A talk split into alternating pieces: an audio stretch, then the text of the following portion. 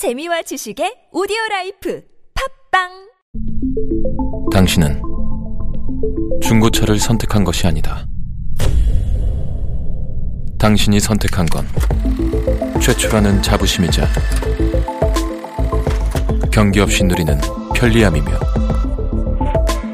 BMW만의 격이 다른 책임감. 당신은 BMW의 선택을 선택했다. BMW Premium Selection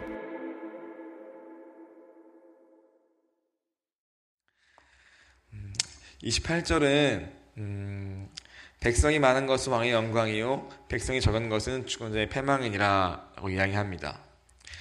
백성이 많다는 것은 전쟁이 없고 평안해서 그 나라가 부흥함을 의미하는 것이고 또 반대로 백성이 적은 것은 왕에게 불안과 공포가 되어서 결국은 그 나라가 파멸하게 된다고 오늘 본문은 이야기하고 있습니다. 즉 왕이 또는 주권자가 또는 리더가 하나님을 경외하면서 하나님 앞에 살 때에 그 나라가 또는 그 조직이 그 가정이 평안하고 부흥케 되며 그것이 곧 왕의 영광으로 돌아온다는 의미입니다. 어, 그러므로 이 백성이 많고 적음이 어떤 현상들이 이 모든 것을 설명하는 어, 우리의 기기 될 수는 없더라도 오늘 그러한 현상이 또는 우리 삶 가운데 이와 같이 백성이 많은 것 같은 백성이 적은 것 같은 현상이 우리 자신을 하나님 앞에서 점검하고 돌아보는 지표로 삼고 하나님 앞에 설 필요는 있을 것 같습니다. 어, 혹시 오늘 백성이 적은 나의 상황이 있다면은 나 자신 하나님 앞에서 놓친 것이 있는 것은 아닌가? 혹시나 내가 하나님 앞에 서 있기 때문이 아닌 것은 아닌가? 그래서 나한테 이런 상황이 펼쳐지고 이런 말이 들리기도 하고 이러한 결과가 주어진 것은 아닌가? 스스로 겸손히 돌아볼 수 있어야 할 것입니다. 29절은 이야기합니다. 노하기를 더디하는 자는 크게 명철하여도 마음이 조급한 자는 어리석음 나타내느니라. 어, 자주 화를 내는 것, 마음이 조급한 것은 어, 자기 중심적인 우리들의 특징 가운데 하나입니다. 자기 중심이라는 것은 다른 것이 아니라 바로 중심에 내가 있는 것인데 그것은 나의 감정과 내 생각이 너무 중요하고 옳아서 다른 사람이 하는 말을 들을 수 없게 되고 또 자기 자신을 돌아볼 여지도 없을 만큼 어떤 부정적인 말이나 겉면을 들으면 화부터 나는 그러한 상황을 상태를 의미합니다. 네가 나를 알아? 또는 내가 더 옳아. 너는 틀렸어. 라고 생각하면서 다른 사람이 느끼는 것 또는 그 사람이 하려는 말의 의도를 알려고 애쓰기보다는 이미 나에 대한 공격을 받고 감정적이 되어버리고 또는 옳고 그름의 논리 속에서 끊임없이 자기를 주장하게 되는 것입니다. 그러다 보니까 결국 누구의 말을 들을 수 없게 되고 그러면서 같은 실수를 반복하며 여전히 같은 자리에 머무는 것을 가리켜서 오늘 말씀에서는 어리석다, 그 어리석음을 드러낸다라고 말하고 있는 것입니다. 그러다 보니까 이런 사람들은 어떻습니까? 살면서 많은 갈등이 있고 다툼이 잦습니다. 모든 것을 감정적으로 보게 되고 또 자신의 옳고 그름의 논리 속에서 생각하기 때문에 그렇습니다. 또 자신이 한 번 정한 것에 있어서 어떤 여지 없이 그냥 조급함으로 밀어붙이는 사람도 이에 해당한다고 볼 수 있습니다. 반면에 말씀에서 노하기를 더디하는 사람은 크게 명철하다고 이야기합니다. 명철한 원어로 이해력, 이해력이라는 의미가 있다고 합니다. 어, 이를 그래서 이 말씀을 있는 그대로 지적하면은 분노하기를 더디하는 자는 많은 이해력을 가졌다. 라고 지적할 수 있습니다. 그렇다면 어떤 사람이 말씀 보니까 어떤 사람이 그러면 분노를 더디하게 될까요? 그것은 방금 해석한 말씀처럼 많은 이해력을 가진 사람이라고 성경은 이야기합니다. 즉, 상대방에 대해서 또 나 자신에 대해서 또 상황에 대해서 이해하는 능력이 풍부하다는 것입니다. 당장에 내 감정에 치우쳐서 또는 아까 말했던 옳고 그름의 논리에 빠져서 화를 내고 나를 주장하고 하는 것이 아니라 지금 저 사람이 하고자 하는 말이 무엇인가 듣고 이해하려 하고 또 조급하게 무언가를 밀어붙이고 주장하려 하기보다는 혹시 지금 하나님이 다른 뜻을 갖고 계시는 것은 아닌가? 내가 놓치고 보지 못하는 부분이 있는 것은 아닌가?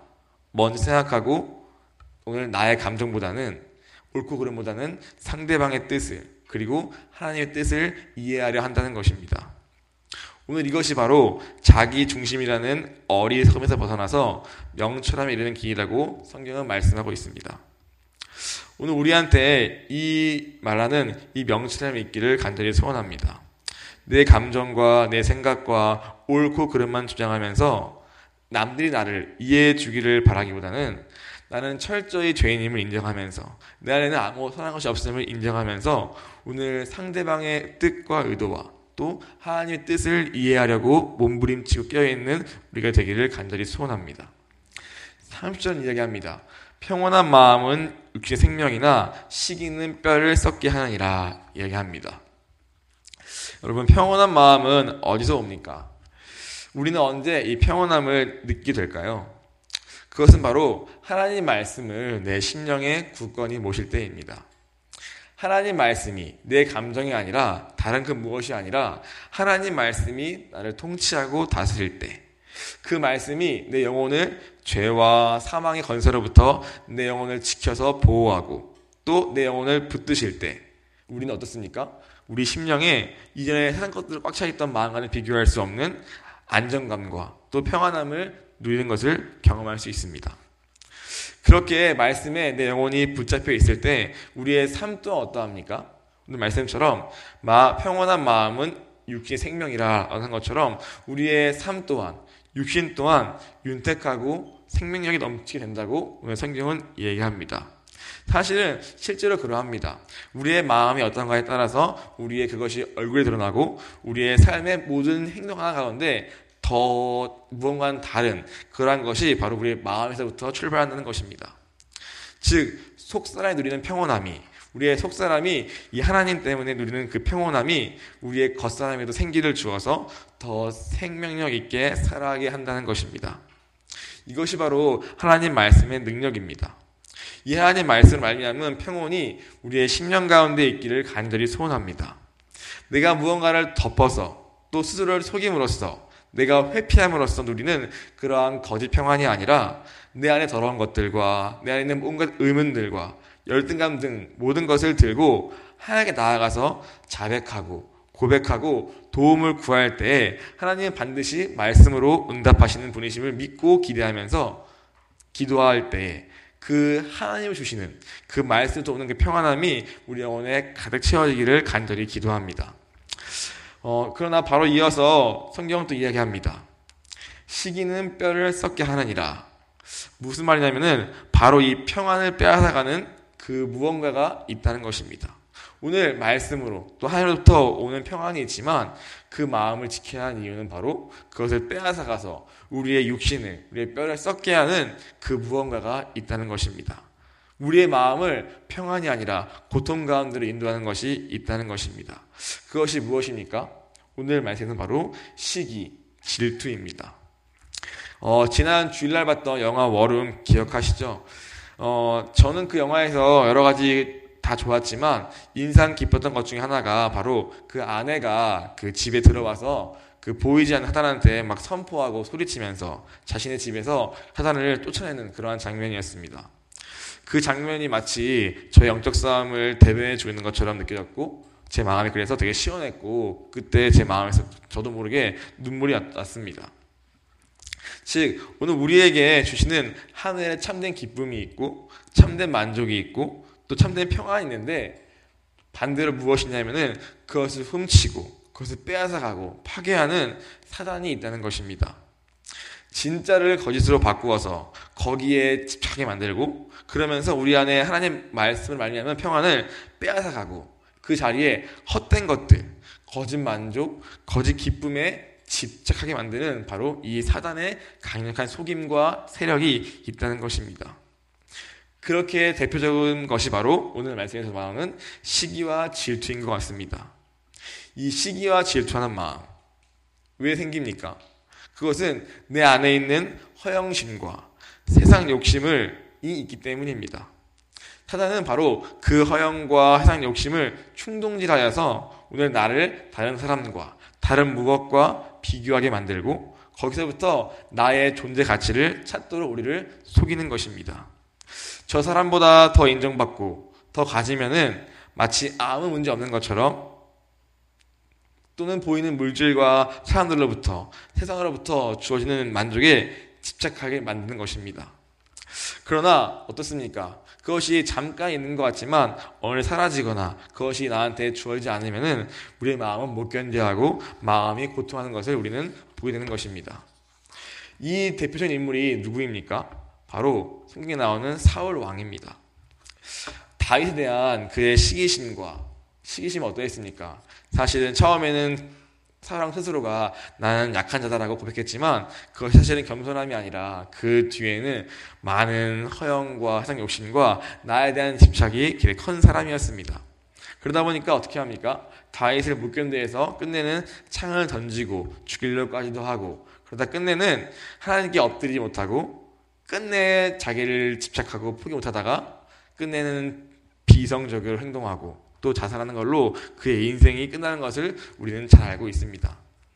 이것이 바로 나오는 시기는 뼈를 썩게 만드는 것의 대표적인 사례인 것 같습니다. 왜 그럴까요? 그것은 바로 여전히 우리의 관심이 나이기 때문입니다. 나에 대한 기대가 남아있고 세상에 대한 미련이 남아있고 세상 욕심 때문에 사실은 말로는 하얀 나라고 하지만 실제 내 삶에는 하얀 나라는 전혀 무관한 그러한 삶과 그러한 인격으로 우리는 살고 있는 것입니다. 하나님은 이것에 절대 속지 않습니다. 실제로 사람도 속지 않습니다. 왜냐하면 그것은 말의 문제가 아니라 우리의 삶이, 우리의 인격이, 우리의 행동이 그것을 이미 증명하고 있기 때문입니다. 그렇다면 진정으로 하나님 나라에 관심이 있고 하나님 나라가 우리의 삶의 전부인 사람은 어떻습니까?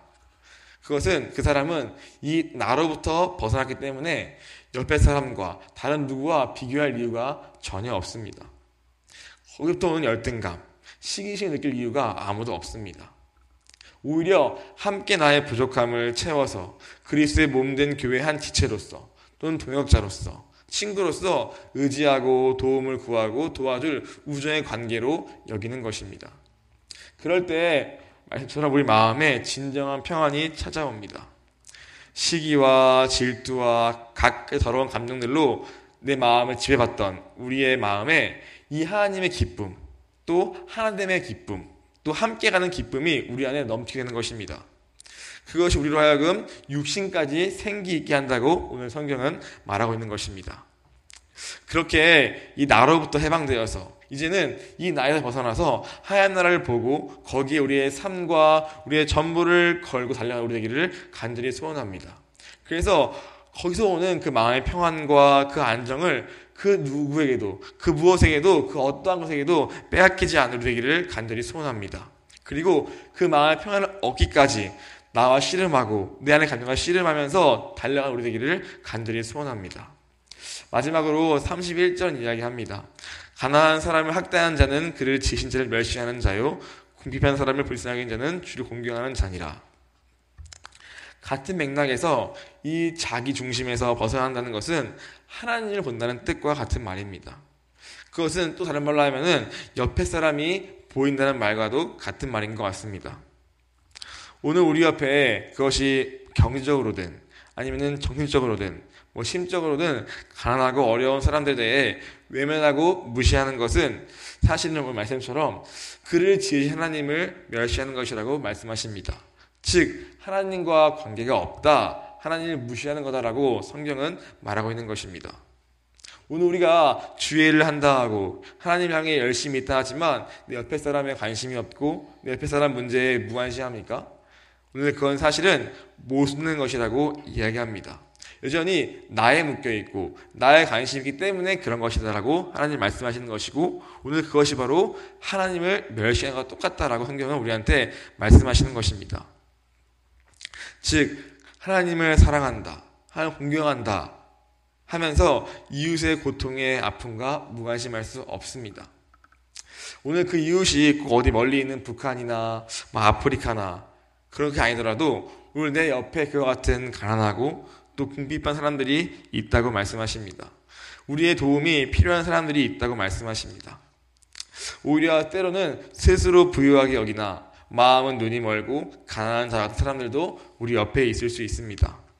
오늘 우리의 시야와 우리의 관심이 거의 넓혀지기를 소원합니다. 내 문제 하나 제대로 볼 수 없는 우리는 너무나 미련한 사람들이지만 말씀처럼 공의로 아무리 찌어도 벗겨지지 않을 만큼 우리의 미련함과 우리를 붙잡고 있는 이 죄라는 것이 너무나 질기고 끈질기지만 오늘 그것이 비록 잘 안 벗겨지더라도 우리 마음속에 사모함으로 또 엎드림으로 간절히 기도함으로 성령으로 알미암는 벗어날 역사가 있기를 간절히 소원합니다. 그래서 성령 때문에 말씀 때문에 달려가다가 엎드려 기도하다가 우리의 미련함과 이 자기 중심과 이 죄에 묶여 있는 모든 습관들에서 벗어나지고 그래서 이제는 나 나, 나 하는 것이 아니라 하나님의 멸시를 있는 것이 아니라 이제는 나를 넘어서 내 옆에 있는 사람이 보이고 그 이웃을 도울 수 있는 또 함께 할 수 있는 자리까지 가기를 간절히 소원합니다. 그것이 오늘 말씀에서는 정말 주를 공경하는 자의 삶이라고 그것이 바로 하나님을 사랑하는 자의 삶이라고 오늘 자언 말씀은 마지막에 이해하고 있는 것입니다. 우리 이 시간 같이 기도하시면 좋겠습니다. 같이 기도하실 때에 어, 주님 어, 우리는 여전히 이 나가 중심되어 살고 있습니다. 그러다 보니까 너무 감정적으로 반응하기 너무나 쉽고 조급한 마음으로 화를 내면서 우리의 주님의 일을 그르치기가 너무나 쉬운 자들임을 주님 고백합니다. 입술로는 주님을 부르나 금세 나로 돌아가 반응하고 또 화내고 또 낙심하기 쉬운 자들임을 주님 고백합니다. 주님, 오늘 하루부터라도 다시 주의 말씀을 붙잡고 나를 주장하는 그 어리석음에 벗어나서 주님의 뜻을 알게 힘쓰는 우리 되게 하여 주시옵소서. 나의 의도와 나의 어떠함을 설명하고 주장한 것을 포기하게 하시고 오늘 그, 그것, 그것이 아니라 오늘 상대방의 말에 귀 기울이고 오늘 저 사람 말에 귀를 기울이면서 그 뜻을 알게 힘쓰며 더 나아가서 오늘 하나님 나한테 하신 그 말씀을 듣고자 오늘 엎드리 우리 되게 아버지 도와주시옵소서. 당장 내 감정과 내 괴로움을 해결하는 것이 급한 것이 아니라 오늘 내 영혼의 문제에 관심 갖고 거기에 더 귀를 기울여 엎드릴 수 있도록 주님 도와주시옵소서. 하나님 우리 우리 마음 가운데 비교하는 마음이 있습니다. 시기하는 마음이 있고 열등감이 있고 우월감이 있습니다. 하나님 이 모든 저런 것들을 다 주께 들고 나아가 고백하고 자백하오니 성령의 불로 아버지 다 태워 주옵소서. 여전히 세상 것에 집착하면서 하나님 나라에 관심이 없는 그러한 살 왕과 같은 우리의 우둔함을 주여 불쌍하게 주옵시고 이 시간 말씀을 붙잡고 기도로 신임하는 가운데 우리의 환등과 부러지게 하사 이제 나는 다 죽고 하나님 항복하면서 완전히 새로운 사람들에게 아버지 역사하여 주옵소서. 하나님 옆에 사람에게 무관심 우리를 아버지 용서하여 주옵시고 어, 나밖에 볼 수 없는 우리의 한계를 주여 넘게 하여 주셔서 이제는 더 이상 나에 갇히지 않고 무관심은 우리가 되지 되지 않고 이제는 부르짖게 하사 주 응답하여 주옵시고 아무리 찌어도 벗겨지지 않는 우리 미련함을 주어 벗겨 주셔서 이제는 이 지독한 내 중심과 나 자기의 삶에서 벗어나서 이제는 하나님께 달려가며 이제는 성령과 함께 동행할 수 있는 우리 아버지 이 시간 역사하여 주옵소서 시간 주님을 크게 부르게 기도하겠습니다.